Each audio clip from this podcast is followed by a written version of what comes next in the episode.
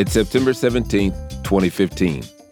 Nick Castellucci is a 24 year old recent graduate. He's just chilling at home in New Jersey when he hears a knock at the front door. Nick's not expecting any company, but he gets up anyway to go answer it. He pushes down the handle and the door swings open. What he sees next will stay with him for the rest of his life. Dozens of FBI agents all over the front yard waiting to be let inside the house. Nick's stomach drops. The agents spread out over the house and they start going through all of his stuff. They take his computers, hard drives, and they even drive off with the man's car.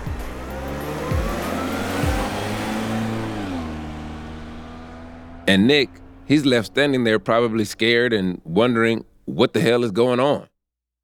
Little does Nick know, FBI agents are simultaneously swooping down on three of his best friends' homes around the country. They confiscated $1.9 million in cash from a house in North Texas. They seized a bunch of funds from these bank accounts of these guys $2.8 million from Anthony Clark. $2 million? Who in the hell keeps $2 million of cash in their house? $200,000 from Ricky Miller, $105,000 from Nicholas Castellucci. They were taking vehicles that these guys had purchased, froze assets and investment accounts. You see, Nick and his 20 something year old accomplices had recently made almost $20 million. But these guys aren't drug dealers, or bank robbers, or even crooked inside traders. They're video gamers. You know, the guys who wear the headsets and sit in these command center like chairs. These are the criminals? I'm Alzo Slade, and from something else, this is Cheat, the show where we ask is it ever okay to break the rules? This week, we're looking at the illegal gaming industry and how four young men stole from one of the biggest video game developers in the world. Hi, I'm Daniel, founder of Pretty Litter. Did you know cats tend to hide symptoms of sickness and pain? I learned this the hard way after losing my cat, Gingy. So I created Pretty Litter, a health monitoring litter that helps detect early signs of illness by changing colors, saving you money and potentially your cat's life. Pretty Litter is veterinarian developed, and it's the easiest way to keep tabs on your fur baby's health right at home. Go to prettylitter.com and use code SPOTIFY for 20% off your first order and a free cat toy. Terms and conditions apply. See site for details.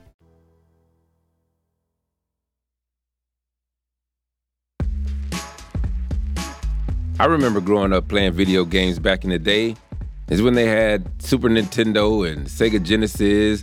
You played like Mario Kart or Zelda, or one of my favorite games was Super Tecmo Bowl. And this was back in the 90s. It's like nothing compared to what it is now. Back then, gaming was pretty much just a hobby. Every once in a while, you have, I guess, the nerdy like dudes that would sit up and play games all day surrounded by junk food. But Nowadays, it's in the mainstream, and you'd be hard pressed to find a kid who doesn't stay up all night with their friends or a complete stranger in some virtual world. And now that there's a bigger consumer base of gamers, there are more games being made. Ipso facto, more money being pumped into the industry. Seems like everybody wants a piece of the pie, and the market is growing rapidly. According to Price Waterhouse Coopers, the global video games and esports industry is estimated to be worth over $150 billion. Did you hear that? 150 billion with a B. And as you know, where there's money, cheats are soon to follow. This is the story of four gamers who met over the internet and realized that their combined experience could make them some serious cash. With the help of an international hacking group, they managed to take millions from right under the nose of one of the biggest video game developers in the world. It's 2016, and Jacob Wolf is working as a staff writer in ESPN's esports department. We were a really small team at the time at ESPN. There were two of us writers. The video game industry is much smaller at this point, but it's about to blow up. In the coming years, games like Fortnite will be released and completely transform gaming as it was known. 2014, 2015, and 2016 is really seminal years in the video game industry. According to Newzoo, a data firm specializing in esports, their estimation of the video games industry global market revenue and worth is around $91.8 billion in 2015, $99.6 billion in 2016, and $106 billion in 2017. That's an increase of around 15 billion over three years. Advancements in technology, hardware, and software have been big driving forces behind that growth. Better consoles, more immersive graphics, sophisticated storylines, greater access to the internet, and so on. I mean, have you seen the games these days? The graphics look real, and they have narrative plots that feel like movies woven into the games. No wonder people are getting hooked. It means the video game industry is becoming extremely lucrative. More people are playing, more games are being developed, more money being made, and more people are starting to cheat. I remember back in the day, cheating at a game was pretty basic. Remember that game I told you about, Super Tecmo Bowl? It was one of the first football video games. You only had four plays to choose from, and if you knew which play your opponent chose, you'd beat him every time. So, you know, if you just so happen to glance over and see which buttons they press to choose their play, well, let's just say you increase your chances of winning by about 100%. But as technology advanced, it became much more difficult to cheat. So the gamers who wanted to cheat had to level up.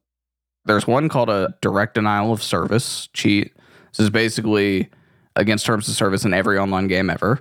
And that means that you are taking someone's IP address that you're competing against and you are sending thousands of what are called packets to someone's home internet connection and flooding it so it makes their connection really terrible and they can't play the game. So you send these packets of junk data to your opponent's computer. Their system is flooded with too much traffic and it has to buffer. The game slows down until it eventually stops and your opponent can't play. So guess what? You automatically win. Another one, which is a software cheat called an aimbot, very popular in shooting games. So, a good example of this say you're playing a shooting game and there's a wall between you and an opponent, and you don't know they're on the other side of the wall. Well, someone with an aimbot would know they're on the other side of the wall because it would put their cursor commonly on the head, which is the place that sort of takes the most damage when you shoot it.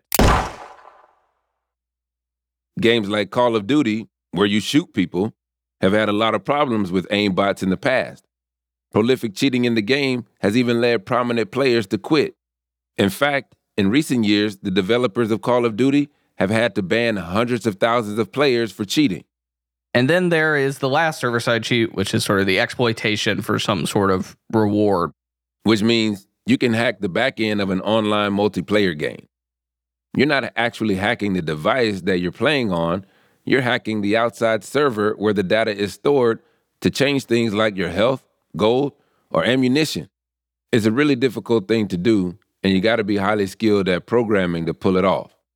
And check this out in addition to software modifications, there are also ways to alter your hardware. There's a hardware mod that allows for you to create something like a rapid fire button on the back of your controller. You know how people buy a car and they can soup it up with all sorts of like nitro kits to make it go faster and whatnot? Well, when it comes to your gaming controller, you can do something like that as well. You can buy a computer mouse with rapid fire buttons already installed. Or you can DIY it and take apart your controller and add a chip to the circuit board yourself. And after you've got this super speed turbo button of death attached to your controller, you're able to shoot faster than humanly possible and cause maximum damage to your opponent. But if you get caught, you're gonna be punished. And there are varying levels to that punishment.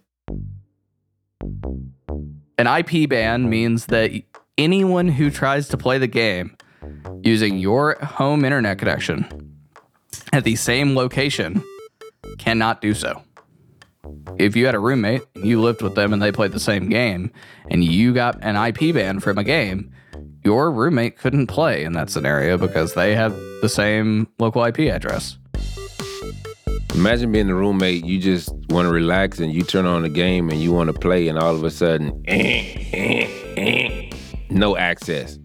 As game developers, they have in game software that identifies cheaters, and when it detects someone, they can ban them pretty fast.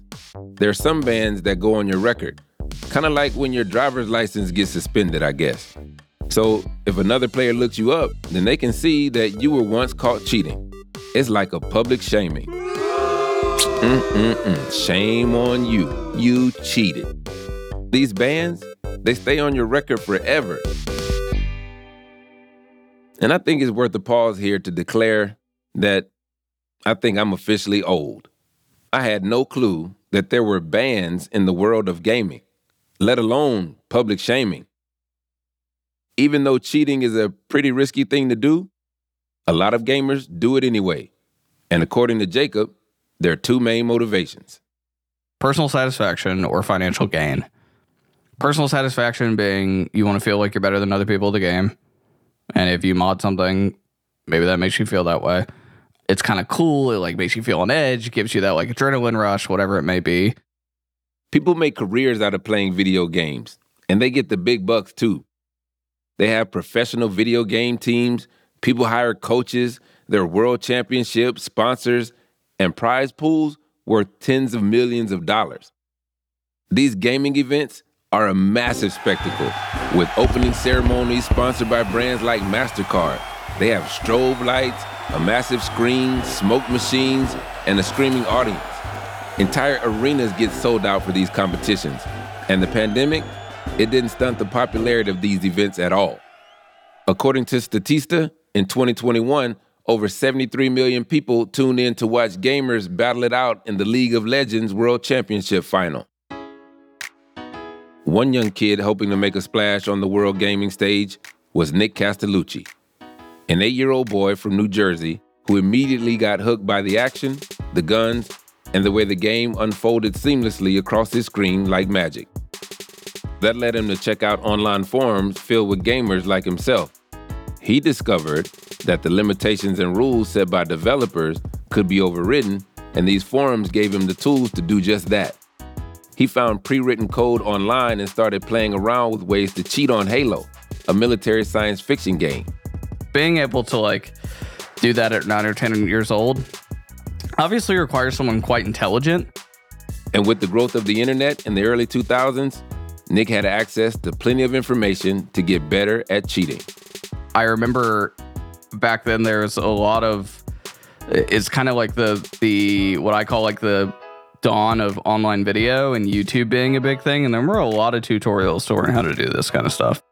The most common way that people mod on a console is by putting a piece of software on a USB flash drive and then plugging the USB flash drive into the console. Modding on a computer is as simple as just moving some files around in your computer. By the time Nick was 13, he was studying programming in his spare time and hacking Call of Duty to get special guns that would make him extra deadly. And then he started selling these guns online to people. I mean, this kid is like a virtual arms dealer. Until one day, shit got real, and he received a cease and desist letter from Activision, the developer of Call of Duty. That's pretty crazy. A huge company like Activision sending a cease and desist legal letter to a 13 year old boy. Nick, however, carried on gaming, and it's not long before he's studying computer science at Rowan University in New Jersey. But he's still living his best online life and gaming as much as he can. And that's how he meets some new friends. The guy named Anthony Clark, Ricky Miller, who also is from North Texas, in Eaton Zavare or Zavare of Lancaster, Virginia. Hope I didn't butcher his last name too poorly. These dudes are gamers like Nick, who find a certain thrill in getting behind the curtain of whatever game they play. They start playing FIFA, a game created by EA or Electronic Arts. EA have made loads of games that you might have heard of, like The Sims and Madden, the NFL game. They've got that really famous opening title to all of their games EA Sports. It's in the game. FIFA is a soccer or football simulator. It is one of the most popular, probably the most popular sports game in the world. The concept of FIFA Ultimate Team is pretty simple. You play a soccer match against another team or against the computer, and the winner gets these virtual coins. And you can take these virtual coins and buy online card packs, kind of like the physical playing cards that you would trade in the playground as a kid. And essentially, you get these cards from playing and doing challenges. Like scoring a certain number of goals or a certain number of saves by the goalie. Sometimes they'll give out cards as a part of like a reward system, and you comprise a team that could consist of players from all around professional soccer in the US and Europe. These cards are based on real life soccer players. Some of them are current players, some of them are historic players with, you know, rankings from the past, from some of their best seasons, like the legends of professional football in this case. And the better the player is in real life, the better they are in the game. And so if you buy a ton of packs and you buy like sort of the higher end packs, you are going to have better players, which you can then put on your team. The way that you buy these card packs is using the in game virtual currency called FIFA coins. And you get those coins by playing matches and being rewarded with the coins at the end of each game. So the more matches you play, cha-ching. In the summer of 2013, Nick and his friends noticed that you don't have to play against an actual person to get coins. You can play against the computer. And they realized that they can probably modify the Xbox game to shortcut that process and get their hands on more coins. But it's not as easy as they thought it'd be, so they call in some backup. They reach out to another hacker named Austin Alcala from the infamous Xbox Underground. Dun dun. Xbox Underground at its time was a group that had essentially infiltrated Microsoft's network. So, sort of on what you would consider the quote unquote dark web of the internet, there are groups that like to modify and hack and sort of talk on chat room forums. The Xbox Underground, they were hardcore. They'd stolen $100 million worth of intellectual property and they generally hung around the dark web. Their rap sheet was pretty impressive. They had previously broken into Microsoft's office in Washington where they stole development kits, which are basically software kits that are only given to trusted developers to create games. And they also stole three non public versions of the Xbox One.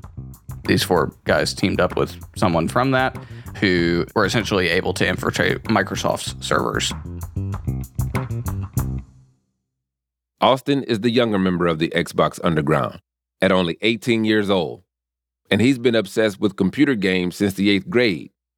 He's one of those kids that stayed up until the early hours of the morning gaming, then took a power nap and got up for school a couple of hours later. So Austin gets to work helping Nick and his friends to reverse engineer a pirated copy of FIFA 14.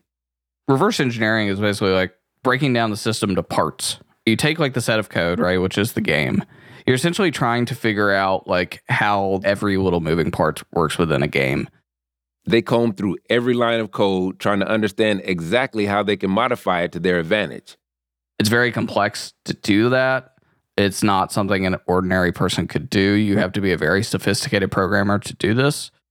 It takes months to complete, but it allows them to create a tool to mine FIFA coins in the game. They created a piece of software that allowed for them to trick the server that they had played thousands of games. So the system would think that Nick and his friends were playing thousands of matches that started and ended within seconds. And therefore, they were rewarded coins for free. They had around 4,000 automated accounts working at the same time. I mean, they're raking in the dough.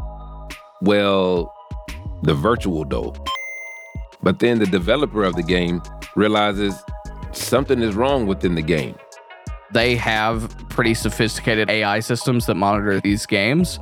And if it notices that you're doing something faster than any human being can possibly do, it usually flags you and bans you automatically. Pretty quickly, actually. And it looks like Nick and his buddies might have to shut it all down. That's coming up after the break. Have you ever felt like escaping to your own desert island? Jane Gaskin did exactly that, trading in the family home to begin a new life in the tropics. But she soon discovers that paradise has its secrets. I'm Alice Levine, and this is The Price of Paradise the island dream that ends in kidnap, corruption, and murder. Wish you were here? Follow The Price of Paradise now, wherever you listen to podcasts. Welcome to True Spies, the podcast that takes you deep inside the greatest secret missions of all time. Suddenly, out of the darkness appeared Bin Laden. You'll meet the people who live life undercover. What do they know? What are their skills? And what would you do in their position? Vengeance felt good. Seeing these people pay for what they'd done felt righteous. True Spies from Spyscape Studios, wherever you get your podcasts. So Nick and his friends have automated their accounts on FIFA to make it look like they've played thousands of matches that never actually happened. And so by sort of falsifying the matches, it would more or less give him additional coins and give his friends additional coins. According to reports, they're making tens of millions of FIFA coins in less than an hour. But Nick's plan isn't to just accumulate FIFA coins and spend them on more skilled players for his team. No, he spotted something else online a much bigger fish. You go into any of the like more densely populated places in the game where there are a lot of players, and you'll see people start spamming in the chat like there are these bots that tell you to go to this website and you can buy this currency. So these bots, they're spamming the chat with links to sites where you can buy FIFA coins. Nick and his co hackers plan to distribute their coins on one of these third party sites to make some money. There are unlimited coins in the ecosystem. It doesn't matter how many coins they create, essentially, and sell. It is not a scarcity thing. Nick and his friends can generate an unlimited number of coins, and theoretically, they can keep selling them forever. They're making a million FIFA coins a second. And you gotta understand, a million coins at the time cost $180 on other sites. But Nick was selling them for $8. So they're getting a lot of customers. They sold the coins for real money, transfer and sell the coins to various unauthorized black market coin dealers in places such as the United Kingdom and China. So these guys are treating this thing like a startup. They call themselves Rain Developments. Rain is the first letter of each of their names. They open an LLC and they even start paying taxes. According to Nick, they pay around $650,000 in the first year. I don't know. It seems strangely honest or stupid even to be paying taxes and setting up an LLC when you're breaking the terms of service of a game. The operation grows, and Austin, from the Xbox Underground, he becomes their middleman and starts selling the FIFA coins to third parties on the dark web. Nick links his own bank account to Austin's PayPal account and gets him to organize all the sales. It's a pretty efficient business. But then their FIFA accounts start getting banned.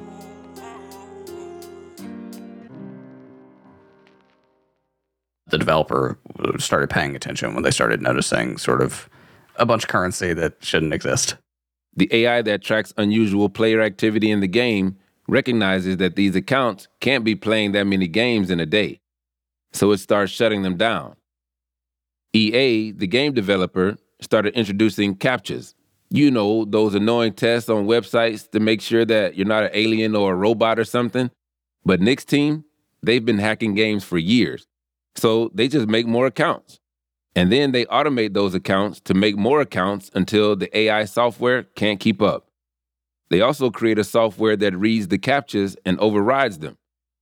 Every time EA throws a curveball their way, the team finds a way around it. They have big goals for this startup and they want to expand. So they figure out how to run their code on the actual server, and then they start doing the exact same thing on PlayStation. But at the end of 2013, one of their PayPal accounts gets randomly frozen, and their middleman, Austin, he goes AWOL. This makes Nick a little worried. He knows they're breaking the terms of service of the game but he's pretty sure he won't get prosecuted for it. He thinks the developers of FIFA will just send him a cease and desist if they want him to stop, like Activision did when he was a teenager. But just to err on the side of caution, Nick hires a federal prosecutor to cover his back. and his team retain a cybersecurity lawyer for the business who reaches out to the FBI multiple times to find out if they're breaking any laws.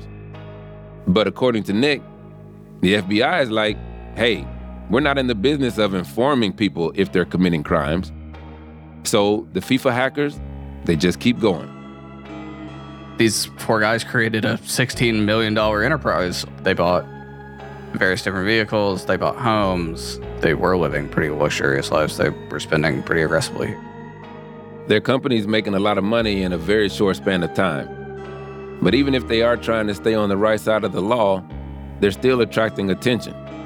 The fact that there was $2.8 million in a checking account from someone who's 26 years old at the time, if that doesn't ring a red flag to the bank and the IRS, then I don't know what does.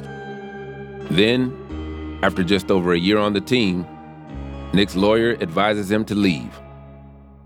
But it's too late. They're already on the FBI's radar. That's coming up after the break.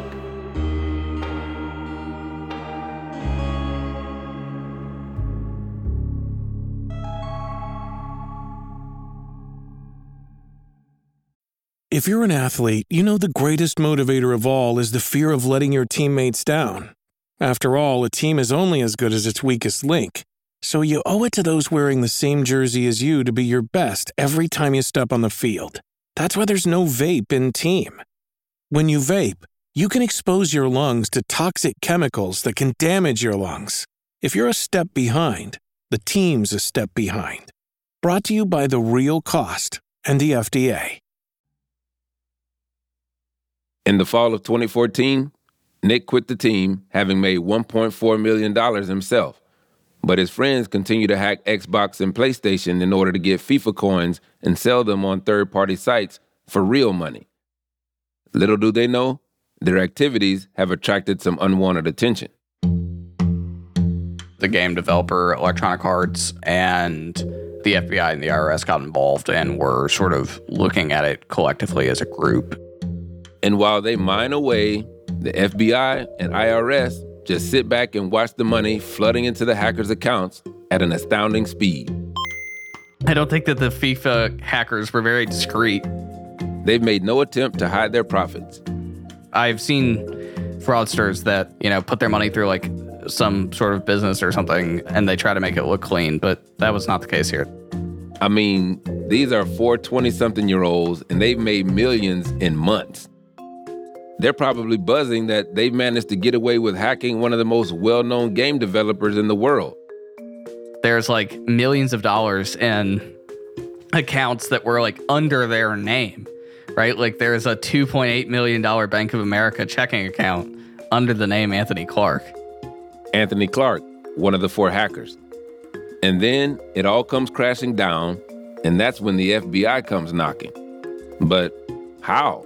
And why? You all remember Austin? He was part of that badass group of hackers called the Xbox Underground. He sold coins for Nick, and then he went AWOL. Well, another project of Austin's had gone belly up, and he was in trouble with the feds. In an attempt to get off with a lighter punishment, he started working with the FBI and giving up information on other hackers, including Nick and his friends. Austin gave the FBI full access to his online accounts and communications, evidence that was used in the case against the FIFA hackers. It was a huge deal that this much money had been made in sort of this criminal enterprise centered around video game currency. These guys had taken virtual currency and turned it into more real money than most people will see in their life. And they did it using video games.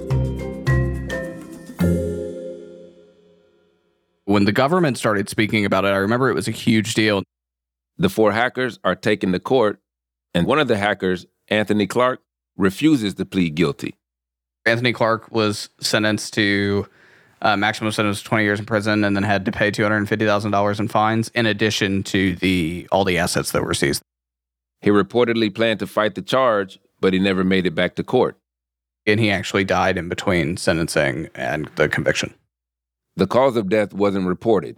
Those close to him have said that it was not suicide. But what's interesting is right now, if you search for FIFA coins online, there's still so many websites and sellers distributing them. There's always another hack. It's like whack a mole, right? Like you fix one and another one pops up. There will always be some nimble programmer who's young and hungry and wants to cheat the system who will figure out how to work around them. And they will get caught and they will get banned, but there will always be someone else. And I believe that's going to continue basically forever. Nick says that the FIFA coins hack has cost him job opportunities. You think these companies would want to hire him to help prevent hackers like him and his buddies from gaming the system. There's a League of Legends player that I've covered over the course of basically his entire career, and he was banned indefinitely for a very long time. And eventually he was unbanned and recruited by a pro team, and he's had a very fruitful career for himself after. There are countless stories where hackers or fraudsters are given second chances by the people they tricked. I mean, Frank Abagnale from the movie Catch Me If You Can is a prime example. I think that people are capable of changing, but it's part of their risk associated. They're like, yeah, nobody's going to pick you up because you can't be trusted. I mean, as sophisticated as Nick Castellucci is in this case, like I, I totally could see him being a very successful software engineer or something similar. But who's going to trust him with playing with their code? Since this story broke, Nick has co founded his own company, one that specializes in streaming events and performances in 3D across the internet. We're not sure where Ricky is now, but Eaton, he's the director of technology for a wine company. As you guys know, we start off every episode of this series by asking the question Is it ever okay to break the rules? And sometimes it gets a little murky. I mean, what does it mean to cross the line in the virtual world? Video games are designed to be addictive. They want us to play as much as possible, so much so that players are encouraged to spend real money in the games for a better virtual experience. Sometimes you can't even go further in the game unless you pay. And when it comes to the guys in this episode, you know, I don't think they're heroes by any means, but are they criminals? They might have hurt the developer's bottom line because I'm sure they had to spend time fixing this hack. But breaking the terms of service in a video game is a lot different than breaking bones or breaking hearts. Most of us don't have the skill set to hack in the way that these guys did. But let's do a what if. What if you had that ability and you knew that exercising that skill would bring no harm to any individual person? And what if you felt pretty confident that you were barely a blip on the corporation's bottom line? And what if it actually would benefit people by providing them with what they want for $1.4 million? Would you do it?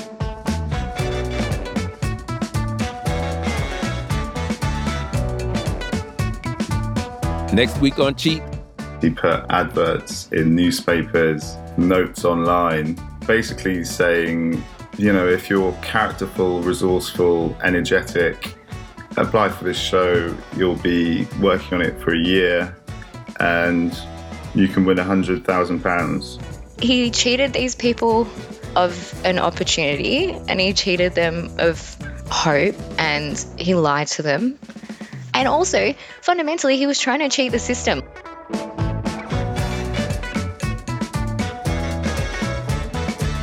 Cheat is written and presented by me, Alzo Slade. This episode was produced by Mira Kumar. The executive producers are Lizzie Jacobs and Tom Koenig. The series editor is Tom Fuller. Engineering and sound design by Sam Baer. Our production coordinators are Jennifer Mystery and Iker Egbatola.